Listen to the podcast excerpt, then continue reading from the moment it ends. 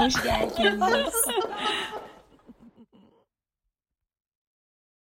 Bu alanı açtığınız için, buraya geldiğiniz için e, çok teşekkür ederek başlayayım. E, bir de aslında Boysa'nın evinin öneminden de aslında biraz bahsetmek istiyorum. Özellikle queer ve hafızanın arasındaki ilişkilenmeyi de düşündüğümüz şu anda. E, çünkü aslında yani hem bireysel hem kolektif e, birçok hafızanın yaşadığı ve her birimizi ayrı ayrı besleyen bir alan e, burası. E, o yüzden bu konuyu burada tartışacak olmak hani hem çok değerli hem işte biraz garip ama bir yandan da işte çok özel bir yerde duruyor. E, o yüzden de dediğim gibi yani buna vesile olduğunuz için çok teşekkür ediyorum. E, her günün bir öncekinden ayrışmasının böyle giderek zorlaştığı bir dönemde konuşuyor olmak da e, çok önemli.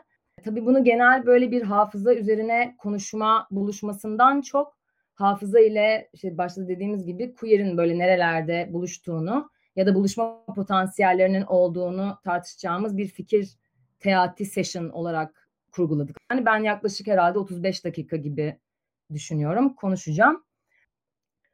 Aslında yani şun, şöyle başlamak istiyorum. Genel olarak üzerinde yani planladığım şey şu şekilde ilerleyecek. İki kavramı aslında nasıl ele aldığımızın çok önemli olduğunu düşündüğüm için öncesinde biraz queer üzerine konuşup daha sonrasında işte hafıza ve daha sonrasında da beraber bu iki kavramı nasıl konuşabiliriz ya da düşünebiliriz onun üzerine biraz odaklanacağım. Nasıl ele aldığımız diyorum çünkü tanımlama yani hiçbir tanımlamaya yer açmamaya çalışacağım bir konuşma ve işte sohbet alanı e, olacağını düşünüyorum. Çünkü yani hepimizin başına böyle binlerce kez binlerce yerde e, gelen birçok belanın sebebinin böyle bir şeyleri tanımlamaya çalışmak ya da böyle hali hazırda e, tanımlana gelmiş şeylerin aksini iddia ederken de o aksi olan her neyse onu da tanımlamaya çalışmaktan kaynaklandığını düşünüyorum. O yüzden de hani baştan söylemeliyim ki bu yani buluşmanın amacı kesinlikle böyle queer hafıza nedir sorusuna birkaç stepte cevap vermek falan değil. Öyle bir motivasyonum da yok. Ee, o yüzden elimden geldiğince işte e, dediğim gibi önce queer'i daha sonrasında da böyle hafızayı bu konuşma çerçevesinde nasıl konumlandırdığımla ilgili böyle bir iki bir şey söyleyerek başlayacağım. Yani hepimizin de zaten işte birçok alanda tanıklık ettiği gibi queer'i yani queer kavramını e, ve kelimesini aslında birçok şeyi anlatmak için kullanıyoruz. Ve aslında e, biraz da sanırım bazen e, hepimizin aynı noktada olduğunu, aynı sayfada olduğunu varsayıyoruz. Ve aslında bunun bazı riskler taşıdığını düşünüyorum. O yüzden biraz böyle ben queer derken ne demeye çalışıyorum ve işte nasıl bir yerden geliyorumu falan biraz anlatacağım. E, çünkü neredeyse işte bazen queer böyle sıfata dönüşen bir şeye bile dönüştüğü anlar oluyor. Ve işte queer'in yani ne olduğu e, değil de e, biraz böyle nelerle ilgili olduğu ya da olmadığı üzerine işte biraz hani konuşmanın daha verimli olabileceğini düşünüyorum. Yani queer teriminin kendi haftasından bahsediyordum. O da aslında yani dediğim gibi işte uzun yani çok uzun bir tarihi var. Ve aslında işte böyle heyecanlı ve eğlenceli bir şekilde de net aslında bir etimolojik bağlam tarihi böyle net olarak olmayan bir kelime olarak konuşuluyor literatürde de. E, ama işte Almanca queer kelimesine dayandığı ve İngilizce işte 16. yüzyılda geçtiği düşünülüyor. Bu dönemlerde üretilen yazılı kaynaklarda da aslında kullanıldığı anlamı ile queer e, yanlış ya da bozuk olan olarak e, geçiyor. Bu kişi bağlamında değil yani kişi ya da kişiler özelinde değil genel olarak bozuk olan herhangi bir şey için konuşuluyor. Ve bu dönemden aslında işte 1900'lerin başına kadar da bu anlamla aslında sanırım devam ediyor. Ee, yanlış bilmiyorsam eğer. Ama işte 1900'lerin yani 1900'lere doğru ve 1900'lerin başı başında olumsuz başka anlamlar edinmeye başlıyor ve bu daha çok değeri olmayan, kötü, değersiz olan ve kötü olarak listeleniyor genel olarak ve 20. yüzyılla birlikte de kelime e, biraz daha böyle cinsel pratikler ve kimlik normlarına uymayanlar için e, hakaret amaçlı kullanılmaya e, başlanıyor. E, ve bir yandan da aslında cinsellik ve cinsiyet dışında yani tüm bunlar sanki yetmiyormuşçasına bir yandan da ırkçı söylemlerde de kullanılan bir kelimeye e, de aslında dönüşüyor. E, 1940'lar ve 50'lerde de yani bu zamanlarla birlikte de popüler kültürde tırnak içinde bunları söylüyorum cinsel sapıklar e, ve homoseksüeller için e, kullanılmaya başlanıyor. E, ve bu dönemde de aslında işte o queer ile sapıklık arasındaki bağ da giderek güçlenmiş oluyor. Ve tek anlamı neredeyse bu oluyor. E, daha sonrasında yani böyle atlayarak gidiyorum çok fazla zaman almamak ve aslında bunu da böyle merkeze almamak için ama 1980'lere geldiğimizde de böyle mükemmel bir kıvraklık ve böyle terimlerle oynaşma pratiği olarak hem ırkçı hem cinsiyetçi hem de ahlakçı olan bu terim birçok aktivist ve işte akademisyen de ama yani çoğunluğu aktivist olan e, ve aslında tam da işte queer olarak adlandırılan insanlar tarafından işte tam da böyle Stonewall'un üzerinden işte birkaç senenin geçmiş olması yani geçmişken ve işte AIDS e, epidemisine karşı inanılmaz bir mücadele verilirken kendilerine ithafen kullandıkları e, bir kelimeye dönüşüyor. E, bütün bunların tabii yani şu çok önemli. Bütün bunların bu konuştuğumuz tarihin neredeyse tamamının Amerika'da gerçekleşiyor olduğunu ve tabii ki 80 sonu ve 90 başı e, aktivizmin içinde rol alan e, bireylere bakıldığında da gaylerin daha ön planda olan bir grup olduğu gerçeğini de altını çizerek şöyle bir yere işte bırakıyorum ki bunun üstüne çünkü konuşuyor olacağız Türkiye bağlamında. 90'lara gelindiğinde de aslında yine işte Amerika'da akademik alanda e, yani daha sonrasında başka tabii ki ülkelerde de bu yani konuşulmaya başlanıyor. Güçlü bir şekilde tartışılan ve özellikle sosyal bilimlerde e, ilgi gören işte bir konu oluyor. Yine bu dönemde queer teori böyle akademide işte heyecan rüzgarları estirmeye başlıyor. Ve işte o günden bugüne de queer teori ve etrafında konuşulan konular da bu da çok önemli. Çünkü sadece cinsellik ve cinsiyet konularını e, değil aynı zamanda sınıf eleştirisi, e, etnisite, e, ırk e, ve coğrafyaların aslında yani belirli coğrafyaların belirli insanlar üzerindeki tahakkümleri üzerine de yaratıcı ve eleştirel bir şekilde düşünmemizi sağlıyor. Çünkü aslında bu dönemler tam da işte o kişisim, kesişimsellik kavramının da ortaya çıktığı anlar vesaire. Ama işte burada böyle kocaman bir ama da var bir yandan. Çünkü bu heyecanlı queer rüzgarlarının e, kime estiği, kimler için estiği, hani kimleri ferahlattığı, kimleri kuruttuğu, kimleri unuttuğu e, ya da kimleri önemsiz kıldığı, yok saydığı üzerine de binlerce örneğimiz var. E, Türkiye kapsamında da e, queer'in yani Lubunyalar arasında nerede durduğu da e, bu açıdan çok önemli. Yani umarım bir yani daha sonraki işte bunun yani ikinci işte kısım mı diyeyim ne diyeyim orada böyle birazcık aslında üzerine umarım e, konuşuruz. Tam da bu yüzden aslında kelimeleri yani belirli kelimeleri, belirli terimleri vesaireleri nasıl kullandığımız ve kullandığımız bağlamların ne olduğu e, gibi konular her zaman merkezde durması gereken sorular yani bu konuşma içinde.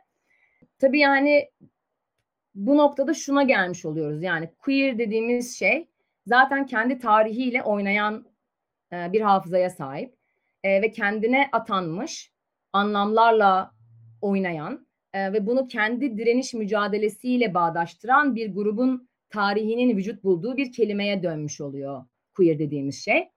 Ve e, farklı tarihlere tanıklık ettiği için de e, queer kelimesinin e, kim tarafından, kimler tarafından, hangi coğrafyada neyi anlatmak için kullanıldığı önemli bir soru haline geliyor dediğim gibi. Benim de yani bütün bu işte tarih şeyi yani böyle bir öğretmeni şeyiyle söyle ne derler tavrıyla böyle yüzyıllar vesaire üzerine böyle hızlıca e, ve birçok şeyi de atlayarak aslında verdiğim özet de bununla alakalı. Çünkü tam olarak kendi bağlamamı biraz da anlatma çabamla alakalı bu. E, çünkü queer'in benliğin ya da arzunun bireyler ya da nesnelerle olan norm dışı e, ilişkilenmeler temeline indirgenmesinin riskler taşıdığını düşünüyorum. Ve aslında işte queer'den bahsederken de aslında bu temele kısıtlı kalmadan queer'i başka alanlarda nasıl tartışabilirizin e, örneklerini paylaşmanın da çok değerli olduğunu düşünüyorum. Şu, yani açayım onu biraz.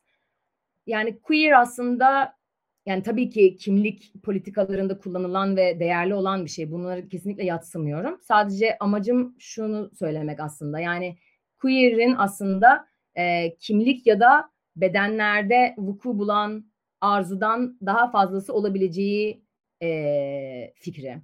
E, bu iddiayı tabii ki ben icat etmedim yani. Bunu bas bas bağıran onlarca e, aktivist ve araştırmacı var yıllardır. E, ben de aslında bu işte yani e, fikirle e, bağdaşıyorum diyebilirim. E, ve işte queer kavramını da cinsiyet kimliği ve cinsel yönelimler bağlamında beden ve kişi ya da işte nesneler arası yani kişi ya da nesneler arası arzu tartışmalarına sıkıştırmadan nasıl tartışırız sorusu üzerinden e, queer'i e, varılması yani varılması gereken bir noktadan çok bir süreçler bütünü olarak görüyorum. E, bu noktada sosyal tüm norm, normlarla olan ilişkisini de norm karşıtı olarak değil de yani anti norm değil de norm ve aslında kafamıza işte yıllar boyu kaka, kakılan e, tüm kodlarla böyle utanmadan oynayan, zaman zaman bunlarla pazarlık eden, e, zaman zaman topyekün kenara iten ama zaman zaman da e, normun kendisiyle farklı şekillerde ilişkilenen konumlar bütünü e, olarak aslında konumlandırıyorum ve görüyorum. E, ve dediğim gibi yani queer e, üzerine konuşurken de sadece birilerini anlamak e, ya da birilerini anlatmak için değil, e, aynı zamanda belirli deneyimleri ve durumları ele almak, sorgulamak ya da anlamaya çalışmak için çok geniş ve heyecanlı aslında bir alan ve, böyle biraz da hani içeriği böyle sürekli değişen bir alet edevat çantası olarak böyle görmenin önemli olduğunu düşünüyorum.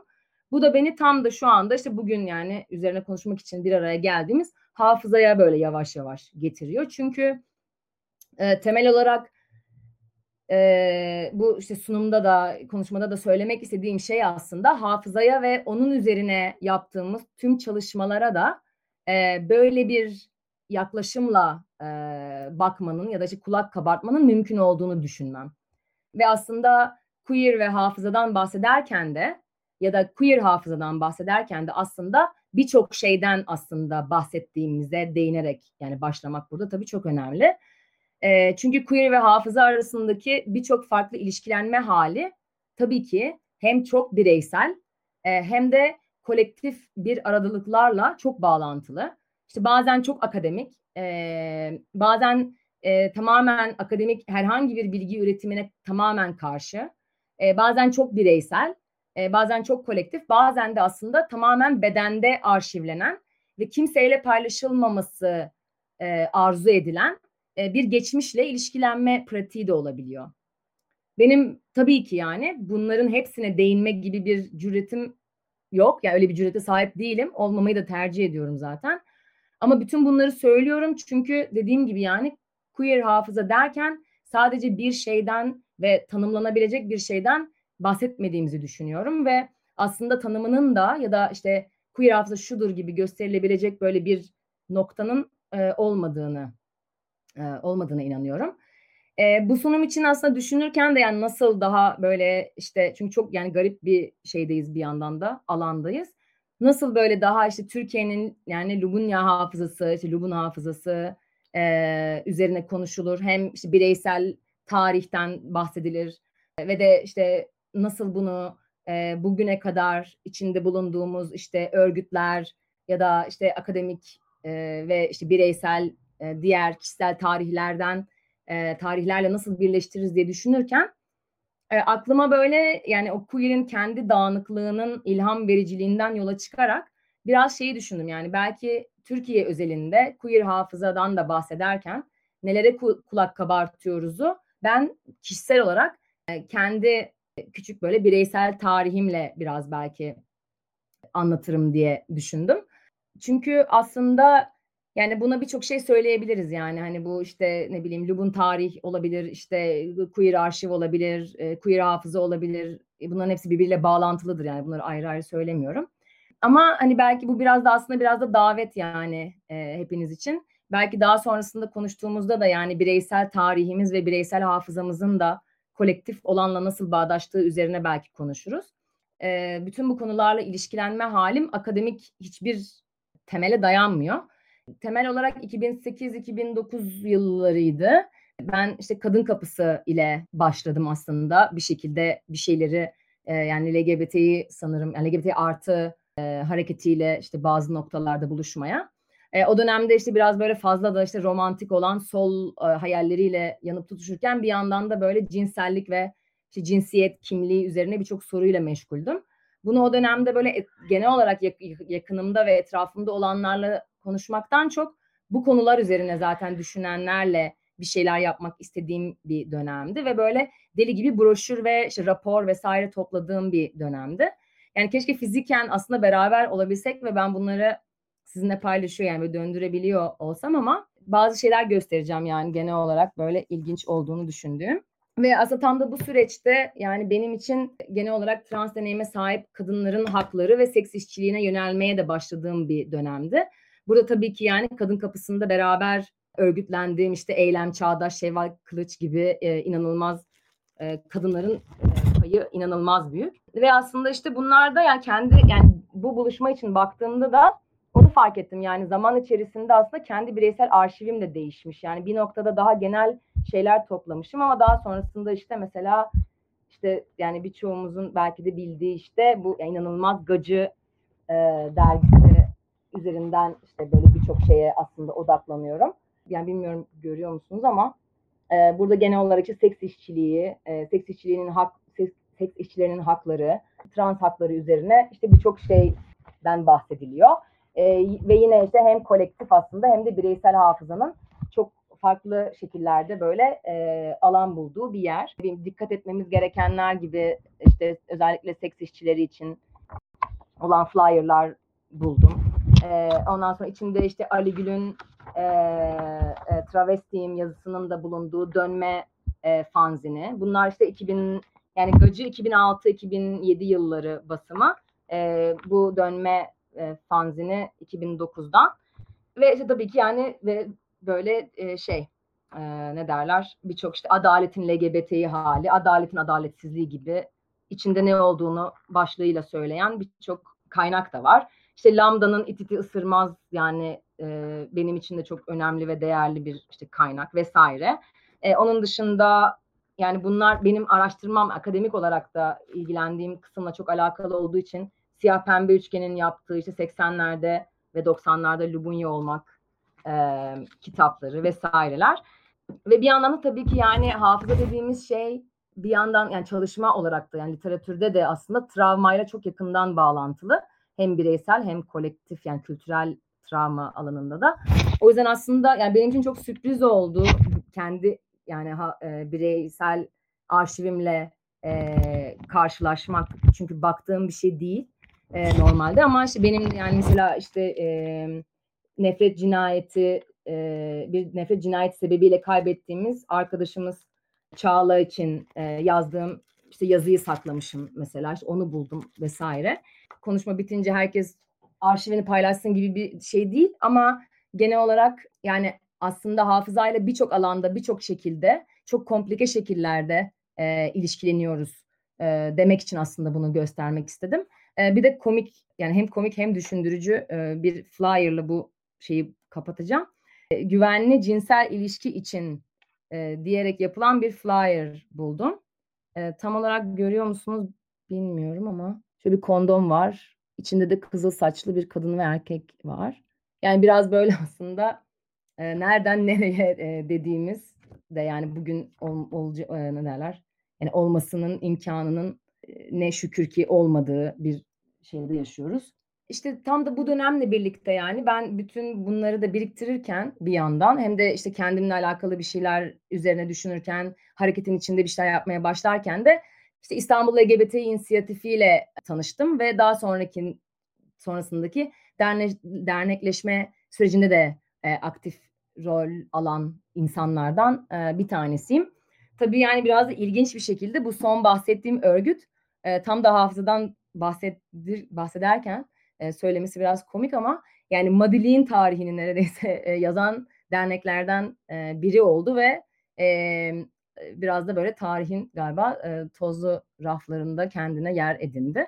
E, ama şu çok önemli ki aktif olduğu süreç içerisinde e, varlığının temel sebebi ya da kurulma e, kararları alınırken özellikle trans hakları e, ve seks işçiliği konularının merkeze alınması gerektiği konusundaki ısrarı ve içerisinde bulunduğu etkinlikler o dönemdeki LGBT artı aktivizmi üzerine birçok şey söylüyor. Ve buna tabii ki işte Trans Pride haftasının tarihi de dahil. Ve e, bu konular e, bugünün hafızası ve bugünün LGBT artı aktivizmi içerisinde de nerede duruyor sorusu çok önemli. Çünkü LGBT aktivizminin tarihi e, daha önce de bu queer üzerinden biraz önce yani e, ne derler e, ortaya attığımız sorulardan bir tanesiydi. Bunu Türkiye'ye de e, uygulamak gerekiyor ve zaten konuşuluyor yıllardır. E, LGBT aktivizminin tarihi kimleri içeriyor, kimlere öncelik tanıyor ya da kimler cinsiyet ve cinsellik normlarıyla her gün mücadele etmek zorunda kalırken LGBT artı aktivizminin ve onun hafızasının bir parçası olamıyor sorusu ya da farklı sebeplerden e, e, ve çok bilinçli bir şekilde olmamayı yeğliyor sorusu da e, yine aslında gündemimizde olması gereken ve merkezde olması gereken bir gereken sorulardan bir tanesi. Bu da dediğim gibi işte başından beri söylemek istediğim şeye yani hafıza dediğimiz şeyin çok komplike ve oldukça politik olduğunun su götürmez bir gerçek gerçeği yani diyebilirim. Ve Türkiye'de yaşayan aslında bunu yani burada biraz e, yani queer ve işte Türkiye LGBT artı aktivizminden de biraz çıkmak gerekiyor galiba. Yani bir noktada biraz böyle yukarıdan bakarak. Çünkü Türkiye'de yaşayan insanlar olarak hafızanın politikliğini birçok açıdan deneyimleyen insanlar olduğumuzu düşünüyorum.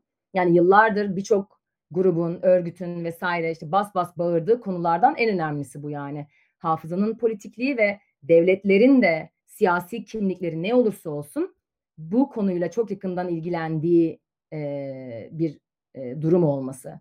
Sanırım tabii ki yani burada genel olarak genel tarihte yani işte Türkiye tarihinde ya da arşivlerinde diyeyim kimlerin olduğu, kimlerin ve hangi tarihlerin nasıl hatırlandığı üzerinden ya da hangi ya da bilinçli olarak hangi tarihlerin, hangi anı hafızaların e, yok sayılanlar kategorisine e, otomatikman geçtiği hem yani bunların hem mekansal hem de sosyal olarak izinin sürülmesi ve böyle kafalarımıza vura vura kabul ettirilmeye çalışılan geçmiş kürasyonuna rahatsızlık veren herhangi bir hatırlama ve hafıza yani hatırlama pratiği ya da hafıza pratiğine odaklanmanın çok önemli olduğunu düşünüyorum.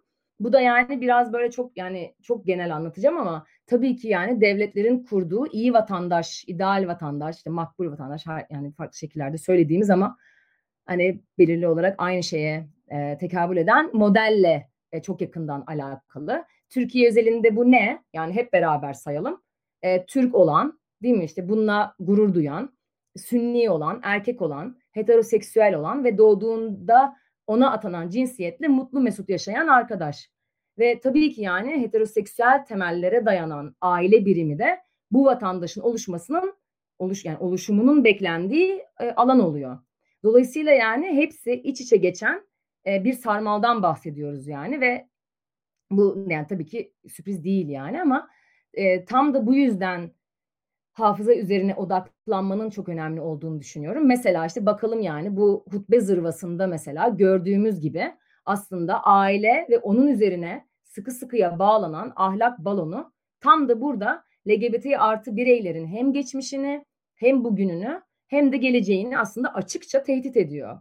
Ve hali hazırda zaten birçok travmaya ev sahipliği yapmak zorunda bırakılan binlerce özne bu durumla farklı şekillerde başa çıkmaya çalışıyor. Yani Türkiye'deki LGBT artı bireylerin hafızayla tam da bu yüzden birçok ilişkilenme hali var. Ve bu benim de işte bir yandan e, akademik olarak e, ilgilendiğim bir konu. Ve işte hep beraber konuşmaya başlamadan önce de bunun üstüne e, bir şeyler söyleyerek aslında işte bitirmeyi düşünüyorum. Çünkü akademik alanda çalıştığım konuya da aslında trans deneyime sahip kadınlar arasındaki e, anne kızlık ilişkisi üzerinden e, bakıyorum. E, ve ben e, bu ilişkide hafızanın e, birçok farklı şekilde e, ama çok da temelde bir yerde olduğunu düşünüyorum. Bu ilişki türü yani bunun üzerine konuşuruz. Birazdan da aslında yani genel olarak bir resim çizmeye çalışacağım ama e, yani bu e, trans deneyime sahip kadınlar arasında benim baktığım örnekten bahsediyorum. Birçok aile örneği tabii ki Ve, var. Ha, evet yani aslında işte queer'in başta da yani ne olduğu üzerine e, çok da konuşmamayı e, tercih yani çok konuşmamak değil de aslında yani e, yani bir şeylerin ne olduğu üzerinden değil de nelerle alakalı e, olduğu üzerinden tartışmayı e, tercih etme sebebim burada da aslında biraz e, bunlarla e, bu e, ilişkilenme haliyle alakalı. Çünkü burada da aslında yani anne kızlık ilişkisi nedir e, deseniz buna da mesela net bir cevabım yok yani ve bundan dolayı çok nasıl diyeyim yani iyi hissediyorum bununla alakalı. Çünkü yani bu ilişkinin parçası olmuş ya da bu ilişkiye tanıklık etmiş e, ya da işte farklı yani farklı aile ilişkilenmeleri içerisinde olmuş yani LGBT artı komünitesi içerisinde diyeyim. Birçok kişinin söyledikleri birbirinden aslında çoğu zaman çok farklı ve e, her ilişki aslında biraz biricik ve kendine has. Yani genel olarak bahsetmem gerekirse eğer şöyle bir şey denebilir aslında hafıza üzerinden de baktığım için. Trans deneyime sahip kadınların aslında hem sosyal hem fiziksel anlamda hayatta olmasını sağlayan e, bilgi ve hafızaların kişiler arasında dolaştığı bir alana dönüşüyor bu anne kızlık ilişkisi. Yani birçok e, noktası var ama işte benim biraz da odaklandığım kısmı burası. E, ve aslında kurulmasında yani belirli kurallara dayanmıyor. E, karşılıksız sevgi temelli bir ilişki olduğunu düşünmüyorum. E, bazen tamamıyla maddi sömürüye de dayanabiliyor.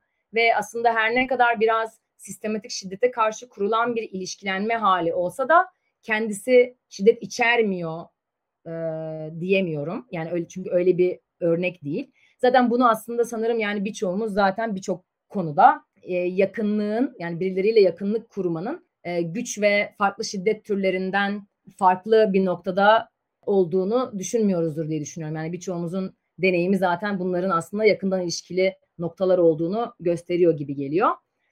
Ee, dediğim gibi yani bazen işte anne kızlar bazen beraber yaşıyorlar. Bazen bir süre beraber yaşayıp daha sonra ayrılıyorlar. Bazen sadece beraber seks işçiliği yapıyorlar. Çünkü aslında her ne kadar bunun kesinlikle genellenmemesi gerektiğini düşünsem de e, trans deneyime sahip kadınlar arasında kurulan bu anne kızlık ilişkisinin e, seks işçiliğiyle de bazen ortaklaştığı noktalar oluyor. Ama dediğim gibi kesinlikle genellemiyorum. Bu yani sadece yani birincisi zaten trans deneyime sahip kadınlarla seks işçiliğinin bağdaştırılması yanlış bir. İkincisi de böyle bir üçlü üçleme e, yapılması da kesinlikle yanlış. E, ama böyle örneklerin olduğunu da söylemeliyim. Ve bu dönemde de işte cinsiyet uyum süreci ya da devlet ve organlarıyla baş etme e, ya da şehir içerisinde trans deneyime sahip bir kadın olarak nasıl yaşanabileceği, e, geçmişte yaşananların hafızasıyla birlikte çoğunlukla aslında kızlara geçiyor. Ya da ama şöyle bir durumda oluyor mesela bazen annelere geçiyor. Çünkü bu anneler yani kızlardan annelere geçiyor. Çünkü mesela anneler bir süreliğin yani ya İstanbul ben İstanbul üzerinde çalışıyorum ama bunun daha farklı şehirlerde de e, olduğunu gördüm. Yani şehir değişikliği çok sık yaşandığı için e, bazı örneklerde bazen şehrin hafızası e, ve şehirde işte dediğim gibi yani bu e, şehirde olma hafızasının e, kızlardan annelere geçtiği örnekler de oluyor. Ve ben aslında başından yani 2000 e, sanıyorum 13 gibiydi ben bu konu üzerine çalışmaya başladım. 2012-2013 gibiydi. Ve o dönemlerde çok yakın zamana kadar aslında e, temel olarak peşinden gittiğim anlar e, 80'ler ve 90'lardı yani. Bu zaten çok konuşulan bir şey. Genel olarak yani Lubunyalar arasında da çok konuşulan bir şey. Yani bu 80 darbesi hafızası ve işte yani özellikle trans deneyime sahip kadınlar üzerinde olan hafızası ve e, 90'larda da işte bu ünlü Süleyman Ulusoy, Hortum Süleyman'ın e, Beyoğlu işte ekipler amiri e, olarak geldiği dönemde sistematik olarak yaptığı işte işkencenin o hafızanın nasıl ilerlediği. Şimdi çok başka konulara da bakıyorum ama hani e, daha böyle spesifik bir yerden gidelim diye zaten üzerinde uzun zamanda çalıştığım bu iki konu üzerinden gideceğim şimdi. Yani bu birçok görüşmede, birçok konuşmada aslında fark ettiğim şey şuydu. 80'lerde mesela daha işte doğmamış olan annelerin e, ya da kızların o döneme ait spesifik anlardan bahsederken mesela bedensel olarak kendilerini o anda e, tezahür ettiklerini ve aslında parçası olmadıkları yani doğmamış oldukları için ya da o zaman işte iki yaşında oldukları için mesela parçası olmadıkları hikayeleri sanki oradaymış gibi e, anlatıyor olmalarıydı. İşte bunun içinde mesela işte geçmiş zaman şeylerinden bakarsak işte bazı işte anıların paylaşımında mışlı geçmiş zaman yerine dili geçmiş zamanın kullanılarak anlatıldığı mesela bir örnek olarak işte verebilirim. Ama aslında işte şimdi yani buraya kadar aslında gelirken genel olarak yani hafıza geçişi, hafıza e, paylaşımı, hafıza aktarımı literatüründeki kültürel hafıza olarak geçen konulardan bir farkı yok gibi duruyor ama biraz daha derinine inersek aslında hafıza aktarımı üzerine e, yazılan neredeyse her şeyin bu başta da bahsettiğimiz yani biraz önce bahsettiğimiz aile kavramıyla e, çok yakından ilişkili olduğunu bize gösteriyor.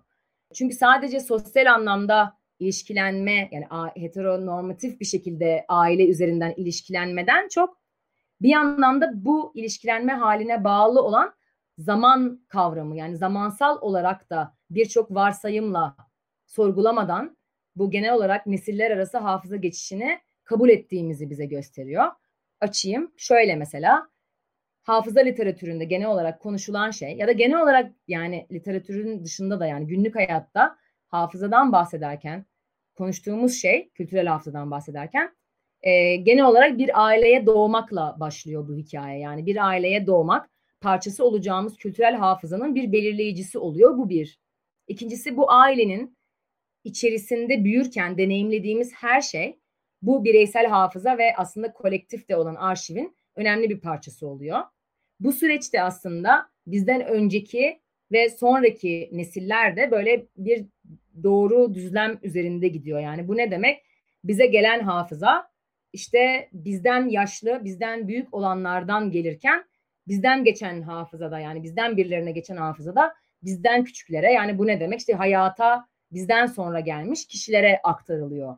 Nesil dediğimiz şey de bu oluyor yani çok otomatik bir şeymiş ve çok doğal, normal bir şeymiş gibi oluyor. Yani bu işte kuşak, nesil, jenerasyon dediğimiz şey.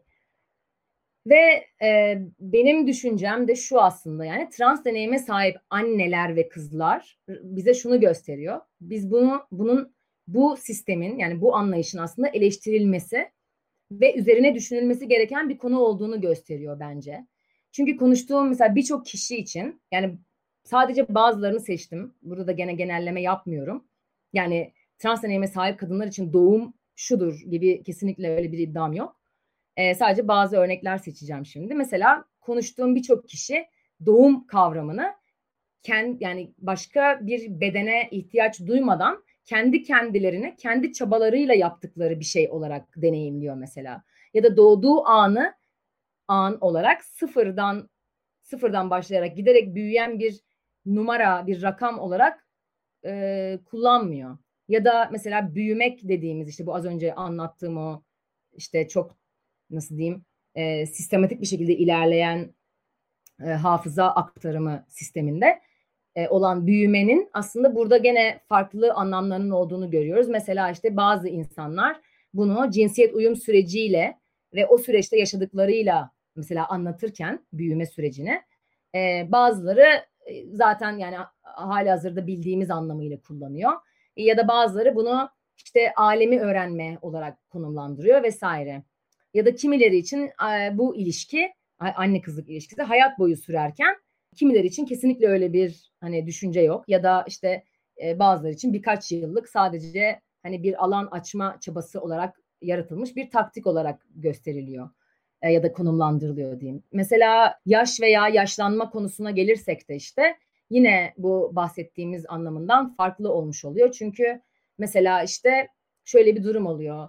Bazı kızlar e, annelerinden kronolojik e, krono yani nasıl diyeyim hali hazırda bildiğimiz anlamıyla kendi annelerinden daha büyük oluyorlar. Çünkü bu aslında biraz daha e, trans deneyime sahip olmayla alakalı bir ilişki e, hali olduğunu bazı örneklerde bize bunu gösteriyor. Ya da işte bazen de anneden yani bazı annelerde diyor ki kızın anneden küçük olması gerekiyor diyor. Yani orada bir aslında şey de yok. Tutarlılık da yok yani aslında. Bunu kötü bir şey olarak söylemiyorum tabii ki. Peki bütün bunların üstüne yani aslında temel olarak baktığım soru ne? O da şu. Yani annelerin kızlarından küçük olabildiği bir anda biz nesiller arası hafıza aktarımının zamansallığını nasıl tartışmalıyız sorusu. Ya da işte bir önceki neslin deneyimi kendinden yaşça büyük olan ama sonraki neslin aslında parçası olarak kabul gören insanlara nasıl geçiyor? gibi sorular üzerinden aslında düşünüyorum bunu bir, bir süredir. Ve aslında işte burada temel olarak düşündüğüm şey de şu yani hafıza çalışmaları, hafıza üzerine yaptığımız tüm düşün yaptığımız tüm ne derler çalışma, konuşma vesaire aslında te, biraz da hayatta kalma dinamikleri ve taktikleri ile yakından bağlı ve bize farklı direniş ve bir arada olma deneyimini yaşatıyor ve birçok alan açıyor aslında. Ve e, burada da bahseder yani benim e, yani bahsettiğim araştırma özelinde konuşursak da benim araştırmamı queer hafıza çalışması yapan şey eğer öyle bir şey varsa e, şey değil yani e, üzerine konuştuğumuz annelerin ve kızların trans deneyime sahip olmaları değil e, belki de. Yani bu aslında zaman kavramının e, normun normla birlikte yani norm, normatif anlamıyla birlikte olup ama aslında onun dışında da deneyimlendiği alanları bize hatırlatması sebebiyle ya da belki işte farklı şekillerde bir ailenin oluşmasına alan açtığı için belki de queer hafıza için bize alan açıyor diye düşünüyorum. Ee, bunların üzerine yani soru gelirse detaylı olarak konuşmayı çok isterim. Ama sona doğru yaklaşırken genel olarak toparlayıp şunu aslında söylemek istiyorum. En başta da dediğim gibi yani queer ve hafızanın kesişimi birçok alanda farklı şekillerde vuku bulan bir konu.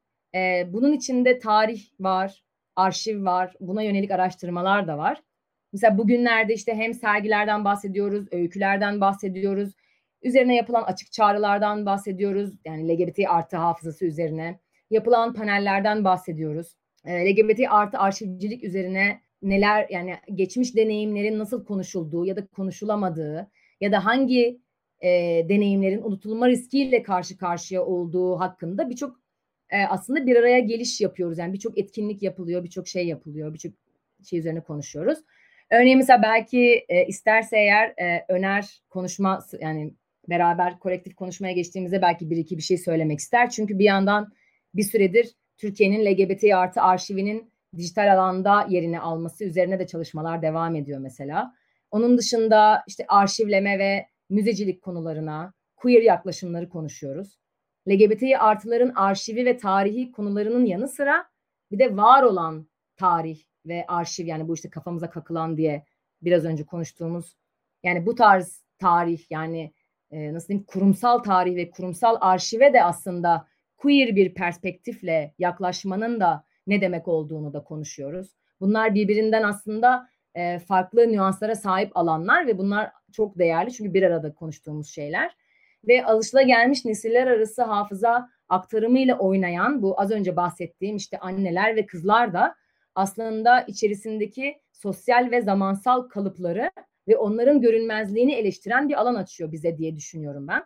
Ve bize queer hafıza derken sadece queerlerin hafızası değil de hafızadan bahsederken kestirmeden ve sorgulamadan e, kabul ettiğimiz diğer dinamiklere de queer bir bakış açısıyla bakmanın mümkün olup olmadığını soruyor gibi geliyor bana. Çünkü yani bu yani e, şöyle bir şey var bence. E, queer hafıza e, hem kayıplarımızı hem mücadelemizi hem tutulmasına çoğu zaman izin verilmeyen yasımızı, öfkemizi, bir yandan direncimizi ve bir yandan da Gullüm'ün bağlayıcılığının hikayesini anlatıyor bence.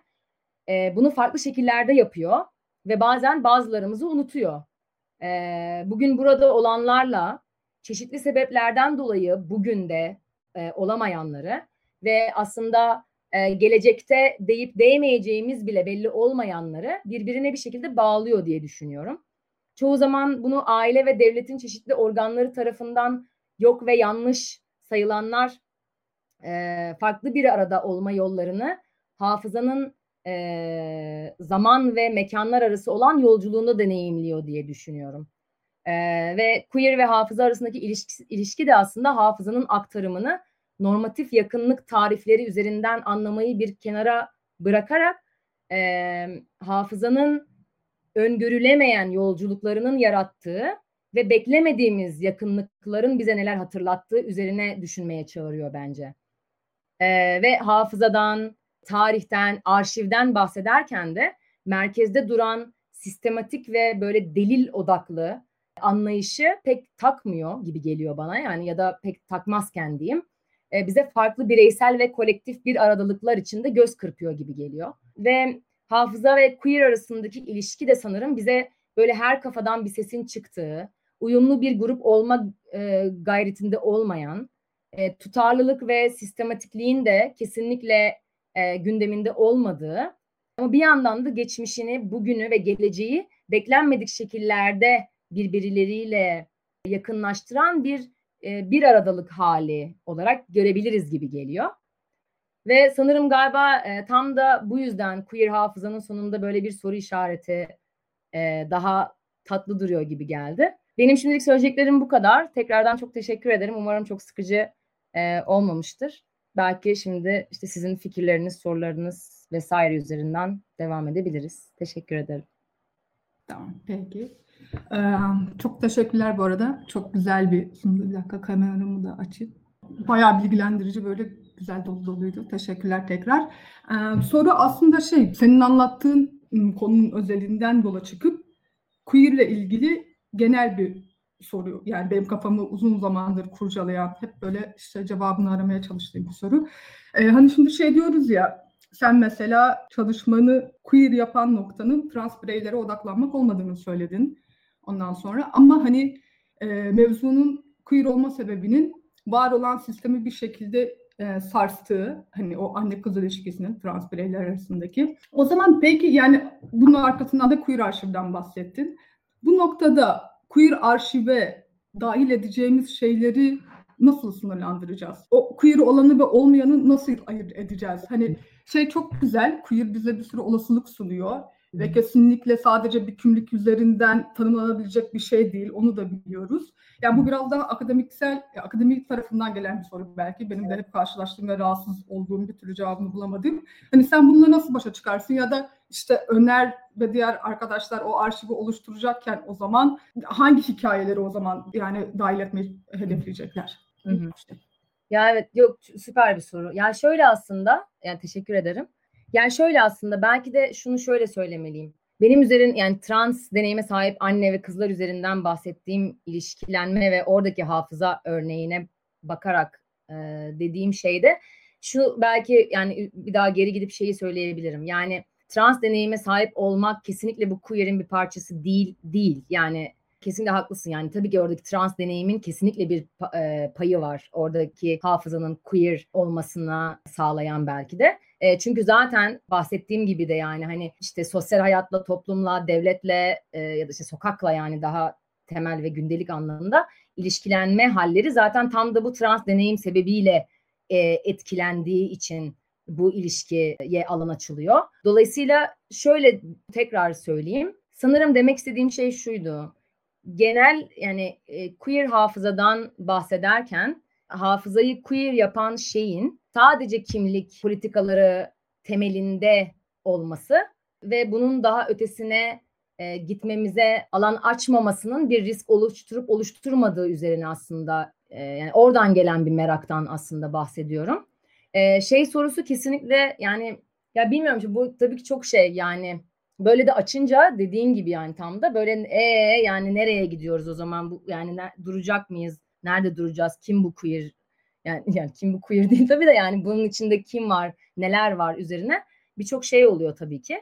Yani bilmiyorum belki bu bu da aslında verimli bir sorudur. Yani nerede duracağız? Bu queer'in içinde kim var, ne var, hangi zamanlar var sorusuna odaklanmak verimli olduğunu düşünüyorum. Bir yandan da şöyle bir şey de var tabii ki. Bir yandan hafıza, queer hafıza dediğimiz şey sadece queerlerin hafızası değildir nokta da çok sağlıklı, yani çok verimli bir alan gibi de olmayabilir. Çünkü şöyle bir durum da var. Türkiye özelinde konuşursak yani hem geçmişi hem bugünü hem geleceği bir şekilde yok sayılmaya çalışılan birçok insanın yarattığı şeyleri biz ne yapacağız o zaman? Nasıl e, bir arada bulunduracağız ve bunun mücadelesini nasıl vereceğiz sorusu var. O yüzden o da çok değerli. O yüzden hani onu tekrar söyleyeyim yani kesinlikle hani ya hani bırakalım şu e, queer'in arşivini yapmayı da şuraya bakalım gibi bir yerden gelmiyorum kesinlikle. Sadece hani bunları düşünürken bir yandan da işte queer arşiv yani e, materyal anlamda e, bir arşiv ve bir işte geçmişle işte bugünü ve işte geleceği vesaire farklı şekillerde e, bir araya getirme pratiklerinden bahsederken bir yandan da aslında yani var olan tarihe queer bir açıdan bakmak da e, mümkün olabilir mi sorusu gibi. Yani mesela atıyorum işte Türkiye'deki işte 70'lerdeki sol hikayesine mesela queer bir perspektiften bakarsak karşımıza ne çıkıyor acaba sorusu mesela gibi sorular e, düşünüyorum. Bir de bir yandan da işte şey yani e, kimlik ve işte sosyal ilişkilenme şeyinden çok biraz da arşiv ve tarih e, çok zamanla alakalı olduğu için e, çok e, bahsettiğim gibi yani çok heteronormatif bir noktada da bizi tıkıyor gibi geliyor. E, dolayısıyla böyle işte çok sistemik, çok nasıl diyeyim işte böyle sıralanmış arşivlenme dışında nasıl queer işte ilişkilenme hali tahayyül edebilirizin konuşmasının da önemli. Yani onun düşün onu düşünmenin de çok önemli olduğunu düşünüyorum diyeyim. Sorumu cevapladım mı pek emin değilim ama. Hmm, süper. Sağ ol. Evet. Şey son bölüm özellikle benim biraz daha böyle cevabını bulduğum yer oldu galiba oldu galiba. Ya benim için çok heyecanlı bir şey oldu, oturum oldu. Çünkü Dilara'nın bu bahsettiği metni yazışının yakın şahitlerinden birisiyim. O dönem birçok kez bunun üzerine konuşmuştuk. Şimdi burada da dinleyince kafamda birkaç şey daha oluştu. Dilara'ya biraz biraz daha bu kafamda oluşan şeyleri söyleyip onun üzerinden hani açmasını isteyeceğim. Aslında az evvel verdiği soruda bir bölümünü cevapladı ama biraz daha açarsa benim de kafamda netleşeceğini düşünüyorum. Şimdi işte arşivlemeden bahsettik, tarih yazımından bahsettik, bahsettik, tarih okumadan bahsettik. Dilara'nın bu çalışmasından sonra ben de hafıza üzerine çokça düşündüm. Çünkü gerçekten ilginç bir alan ve aslında insan tarih dediğimiz şeyin de bir yandan yazımı ve aktarım noktasında da önemli bir yerde duruyor. Fakat hafıza kimliğin politikleştiği noktada ortaya çıkıyor diye düşünüyorum. Ya da bizim okuduğumuz, gördüğümüz ve bugünden bakarak işte atıyorum bir 100 yıl öncesinin hafızasına dönüp baktığımızda böyle en sağlıklı verileri politikleşen ve politikleş, politikleşerek e, yazılan hafıza olduğunu görüyoruz. Yani bir kişinin kimliğini kabul etmesi gerekiyor ki politikleşmeden kastım bu arkadaşların şey değil. Yani, siyasi herhangi bir durumdan bahsetmiyorum. Kendi kimliğini kabul edip e, bu kimliğin hafızasını görmesiyle birlikte başlayan bir şey. Atıyorum mesela bir Alevi bir ailede doğan bir çocuk eğer Alevi kimliğini sahiplenmişse o hafızanın tarihine dair şeyleri de biliyor. Atıyorum o, o, o kimliğin yaşadığı katliamları, o kimliğin yaşadığı baskıyı ya da o kimlikte önemli olan mutluluk veren yıl dönümlerinin hepsini biliyor. Bizim hafızamız da biraz burada başlıyor. Yani e, bugün mesela bu, bu oturma özellikle mesela Öner bunun en canlı şahitlerinden birisi. Atıyorum Öner'in bu çabaları olmasa belki o dönem yaşanan birçok hafıza silinip gidecek. Yani bu noktada politikleşmesi gerekiyor ki onu bir kavram olarak ele alabilelim. Peki e, politik olanın hafızası yazılırken yaşanan onca şeyi, gayrı yaşanan onca şeyi nasıl bir yerden yazacağız, nasıl bir yerden e, bakacağız? Queer hafızayı yazan algı ne ve e, hafızayı kim yazıyor? Yine burada e, böyle hani binlerce soru ortaya çıkıyor. Yani nasıl bir queer hafıza ya da tekrar dönüp nasıl geri okuyacağız? Var olan hafıza yazımından queer hafızanın farkı ne? Biraz bunlar üzerine konuşsak aslında güzel olur. Teşekkürler. Ay, çok teşekkür ederim Kıvılcım. Yani şöyle aslında yani şu, şu son sorudan başlayayım aslında. Var olan hafıza e, yazımından queer hafızanın farkı ne derken demek istediğin şey yani zaten hali hazırda konuştuğumuz hafıza aktarımları değil mi? Yani bu bahsettiğimiz alan dışındaki hafıza aktarımlarından bahsediyoruz. Değil mi? Değil evet mi? genel yani hani bir hafızayı oluşturmak için öncelikle o kimliği kabul etmek gerekiyor ya. Hı hı, hı. Atıyorum mesela hı hı. LGBT'lerin hafızasını bilmem için sadece benim LGBT olmam yetmiyor. Bu kimliği sahiplenip bu kimlik üzerine bir hafıza da oluşturmam gerekiyor ya. Çünkü diğeri silinip gidiyor günlük yaşam içerisinde ve hani dönüşen bir şeye tekabül etmiyor. Dolayısıyla politik olan yazıyor bu tarihi. Diğer tarafın yazdığı tarih daha farklı. Hani atıyorum bugün devletin de bir LGBT'ye hafızası var. İşte dernek kapatmalardan tutalım da bugünlere kadar gelen müdahalelere gel- kadar gelen bir hafıza var. İşte bu hafızanın bir ürünü olarak bugün Diyanet'in katliam fetvasına şahitlik edebiliyoruz. Hani o bir katliam fetvasıydı, cuma hutbesi değildi. Biz de ters bir yerden yazıyoruz ama hani o hafızayı nasıl genelleştirip toplayacağız orada biraz Hı hı. Anlatabildim mi? Yani işte ben şurada şunu düşünüyorum aslında yani toparlamamız gerekiyor mu? Ben emin değilim açıkçası. Yani bunu böyle değerli toplu bir noktada bir yer, tabii ki bir yerde bulundurmamız tabii ki çok önemli. Ama bir yan yani şöyle galiba sanırım birkaç yani işte tam da böyle en heyecanlı kısmı burası sanırım. Yani birçok şeyden bahsediyoruz ya. Yani queer hafıza dediğimiz şeyin içinde çok fazla şey var. Dolayısıyla odaklandığımız şeyler de çok farklı. Yani benim mesela işte bu anne kızlar üzerinden söylediğim hafıza e, aktarımıyla işte belki birazdan konuşacağımız e, işte Türkiye'nin LGBT artılarının arşivinin e, bir yerde bir araya getiriliyor olması. Onun dışında işte bu bahsettiğimiz işte yani 1980'lerin sonundan itibaren başlayan LGBT artı mücadelesinin ya da hatta yani LGBT artı mücadelesinin kendi kendini nasıl anlattığının nasıl değiştiği yani şimdi ikinci T'nin düşmesi, i'nin gelmesi, işte o artının eklenmesi, bu sırada yaptığımız konuşmalar, bu konuşmalar sırasında kimlerin dahil olup kimlerin bunun dışında kaldığı vesaire gibi konuları da içeriyor. Bir yandan da tam da senin dediğin gibi e, tam da orada zaten sanırım çok da politikleşiyor yani hafıza üzerine konuşuyor olmak ve bunu sadece e, LGBT artı mücadelesi ya da işte LGBT hayatların e, bu coğrafyada ki hayatlarına e, indirgemek de çok yanlış olur. Yani söylediğin gibi işte yani birçok insan için yani e, işte konuşulan bir konu yani çünkü şu var e, o devletler üzerine konuşurken de söylediğim gibi devletlerin de e, bahsettiğimiz şu anda LGBT artı üzerine konuştuğumuz için öyle odaklayacağım. E, üzerine LGBT artılar üzerine yaptığı bir yani yarattığı bir arşivi var dediğin gibi tam da. E, dolayısıyla bunların etkileşimi üzerine konuşuyor olmak e, sanırım hepsi yani hepsini bir arada konuşabileceğimiz bir alan değil. Çünkü her ne kadar politikliği benzer dinamiklerden geliyor olsa da hepsini bir araya e, toplayıp spesifik bir şeyden bahsediyor olmanın pek imkanı yok gibi geliyor bana. Yani çünkü senin de hani hafiften e, hissettirdiğin gibi yani e, queer işte e, müzecilikten bahsettik, queer tarihten bahsettik, queer haftadan bahsettik, queer arşivden bahsettik vesaire. Bunların hepsi aslında yani birbiriyle iletişim halinde olan ama her zaman aynı anda devletin bize dayattığı tarih anlayışında olduğu gibi birbiriyle böyle harmoni içinde olan ve ya da olmak zorunda olan durumlar ve haller e, değil bence.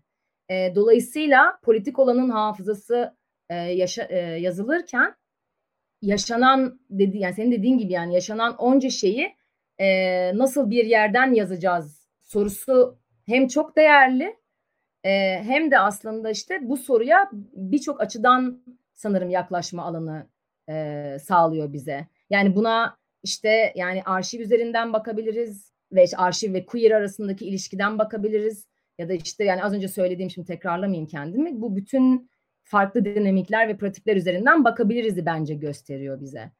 Ee, yani oturup da böyle işte bildiğimiz böyle kronolojik bir tarihe sınırlandırmak zorunda olmadığımız bir şey. Ama bu buna ihtiyacımız olmadığı anlamına da gelmiyor. Çünkü dediğin gibi yani zaten kimliği kabul etmekle ve kimliği e, günlük hayatta e, deneyimliyor olmak e, bununla çok yakından bağlantılı ve dolayısıyla e, öncesinde, bugün de ve sonrasında bu kimlikler üzerinden bir arada bulunan kişilerin e, neler deneyimlediğinin bilinmesi de çok önemli.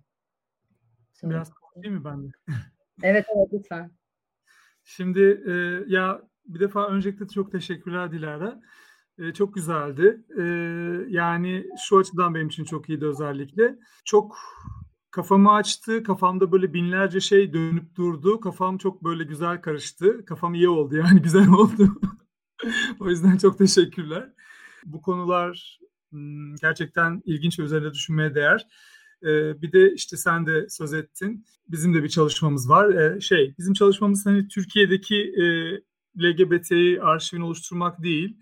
biz aslında Lambda İstanbul üzerinden gidiyoruz. Yani onun nedenini de biraz düşündüm senin konuşmanla beraber de ondan da belki biraz bahsederim ama e, yani bizim düşüncemiz ilk, ilk düşüncemiz şuydu. Bizim bir arşivimiz var zaten. E, 80'lerin sonunda e, Heribert sağ olsun 80'lerin sonundan itibaren başlatmış bunu. Bize e, yadigardı bu. Yani ben 97 yılında geldiğimde Lambda'ya zaten Lambda'nın bir arşivi vardı. Ve bu arşiv tabii ki e, üstüne eklene eklene devam etti. E, işte son yıllarda yani son yıllar dediğim son 10 yıllarda Lambda çok fazla mekan değiştirdi ve oradan oraya oradan oraya taşınırken tabii ki bu arşiv hani yıprandı da ve e, zor koşullarda bulundu. bugüne kadar gelebilen arşivi biz artık koruma altına almak gerektiğini hissettik. Zaten hep düşünüyorduk ama nihayet buna giriştik. Ve Kadın Eserleri Kütüphanesi'ne e, şimdilik elimizde olan arşivi e, emanet ettik. E, onlarla görüşme aşamasındaydık işte bu koronadan önce. Yani biraz e, yavaş gidiyor ama e, umarım sonunda güzel bir şeyler çıkacak buradan. Yani çok heyecanlı, çok güzel fikirlerimiz var. İlk hedefimiz onu dijital ortama aktarmak. Daha fazla yıpranmadan, kaybolmadan çünkü çok değerli şeyler var. Onların e, kaybolması, unutulması e, güzel olmaz.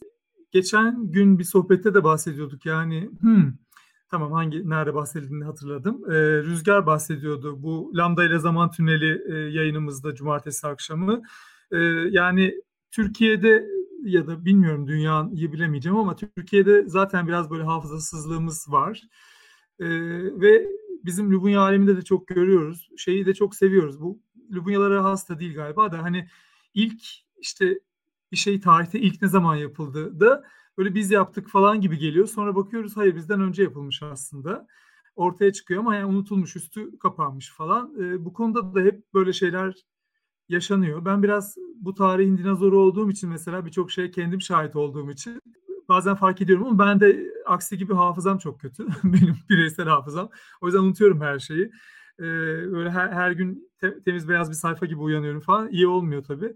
Ama bazı şeyleri ben bile hatırlıyorum. O yüzden diyorum ki arkadaşlar bir dakika yani bu ilk diyorsunuz bu ilk değil. Hani işte şu tarihte şurada da arkadaşlar bunu yapmıştı falan filan veya işte hani ortaya çıkmıştı bu. O yüzden bunların e, hani böyle dijital ortama aktarılması bir şekilde tekrar dolaşıma girmesi falan çok önemli.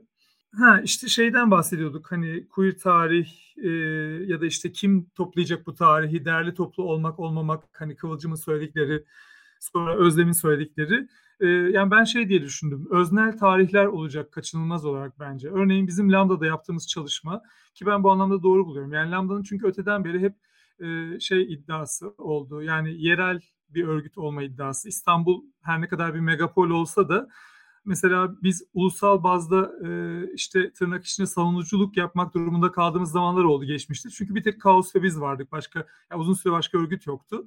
Dolayısıyla bunları yapmak durumunda kaldık ama genellikle hep odağımız yerel yani yerelden söz üretmekti. E, bu, bu tarihte öyle olacak. Yani Türkiye'nin bütün tarihini toparlamak e, da yapılabilir. Buna karşı olduğum için değil ama e, hem bizi biraz aşar diye düşünüyorum hem de e, sanki böyle öznel tarihler oluşsa sonra belki birileri bunları toparlar. Belki toparlanması da bir noktada iyi olabilir. Hani ama işte kim nasıl toparlayacak, hangi bakış açısı toparlayacak ve özetleyecek bunlar da önemli. E, çünkü o şekilde tekrar şekilleniyor tarih belki.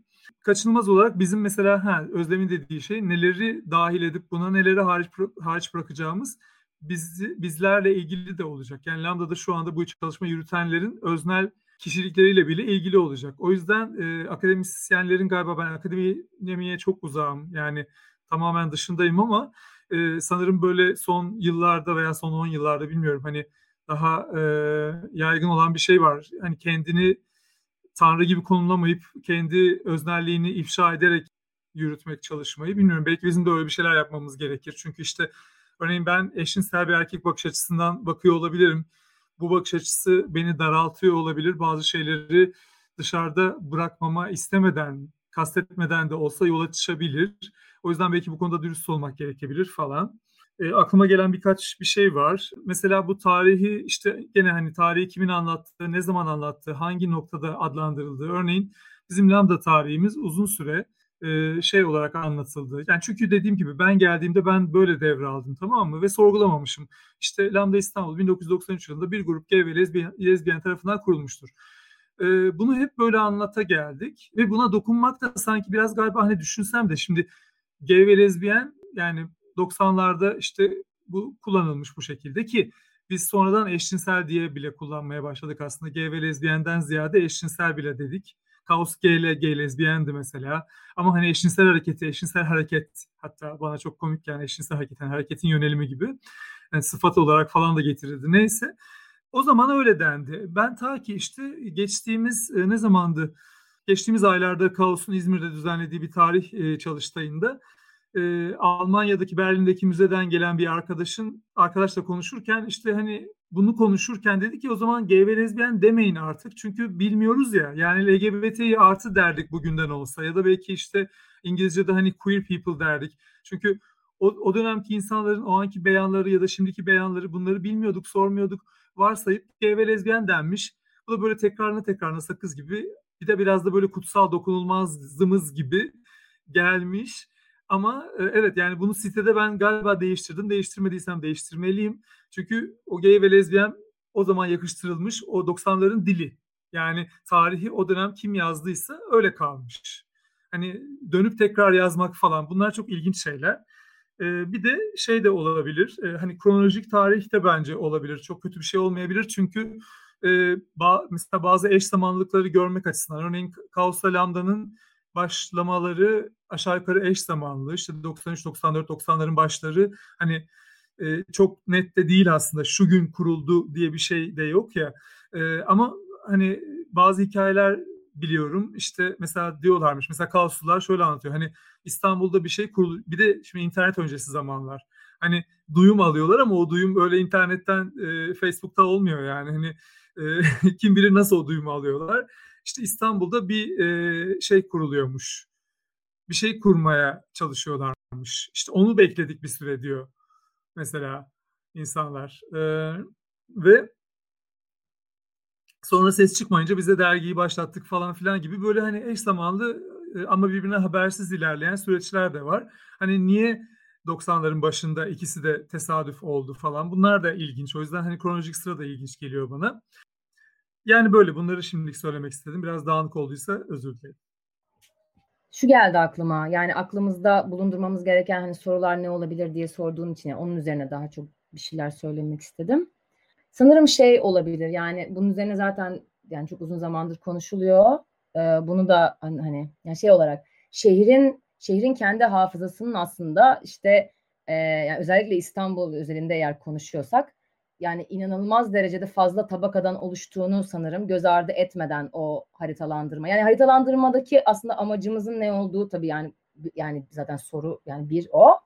Ee, ama sanırım ilk aklıma gelen şeylerden bir tanesi sanırım böyle bir yani genel olarak böyle ha, e, şehrin hafızasının yani o mekanlar üzerinden e, o mekanla ilişkilenen insanların tarihini homojenleştirmeden, tek düze bir şeymiş gibi görmeden ona bakmak ve onun aslında yani o mekanın ya da o sokağın neyse e, farklı e, tarihlerinin bizim odaklandığımız hafızayla ilişkilendiğini göz ardı etmemek sanırım çok önemli.